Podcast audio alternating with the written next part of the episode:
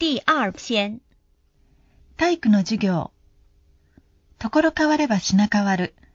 同じ体育の授業といっても、国により、ところによって趣が異なる。いろいろな国で生活してきた海外帰国生の体育の授業についての報告を読んだ。インドネシアの国際学校での体験。授業が始まると、好きなところに集まるようにと先生が言う。驚いた。トランポリン、飛び箱、球技、何でもよい。集まったら少人数で真剣に練習する。慣れたら楽しくなった。オーストラリアの中学では、季節ごとにスポーツが変わり、何にでも挑戦できる。強制がない。米国の体育も似ている。娘は体育が苦手なのだが、と両親が先生に相談した。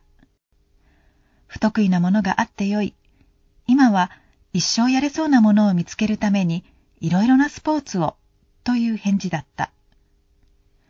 ブラジル、ルクセンブルクなどでの体験は興味深い。バスケットボールやサッカーの試合で、長との遠征に出る。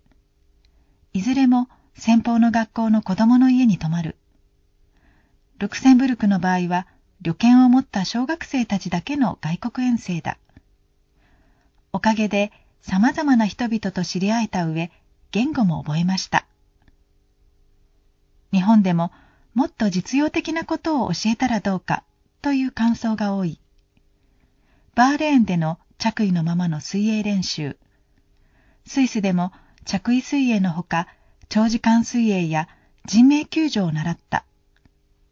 米国での救助訓練では、ズボンを浮き袋に利用することも覚えた。米国には女性の護身の勉強もある。社交ダンスを学ばせるのは、ドイツ、カナダの中学だ。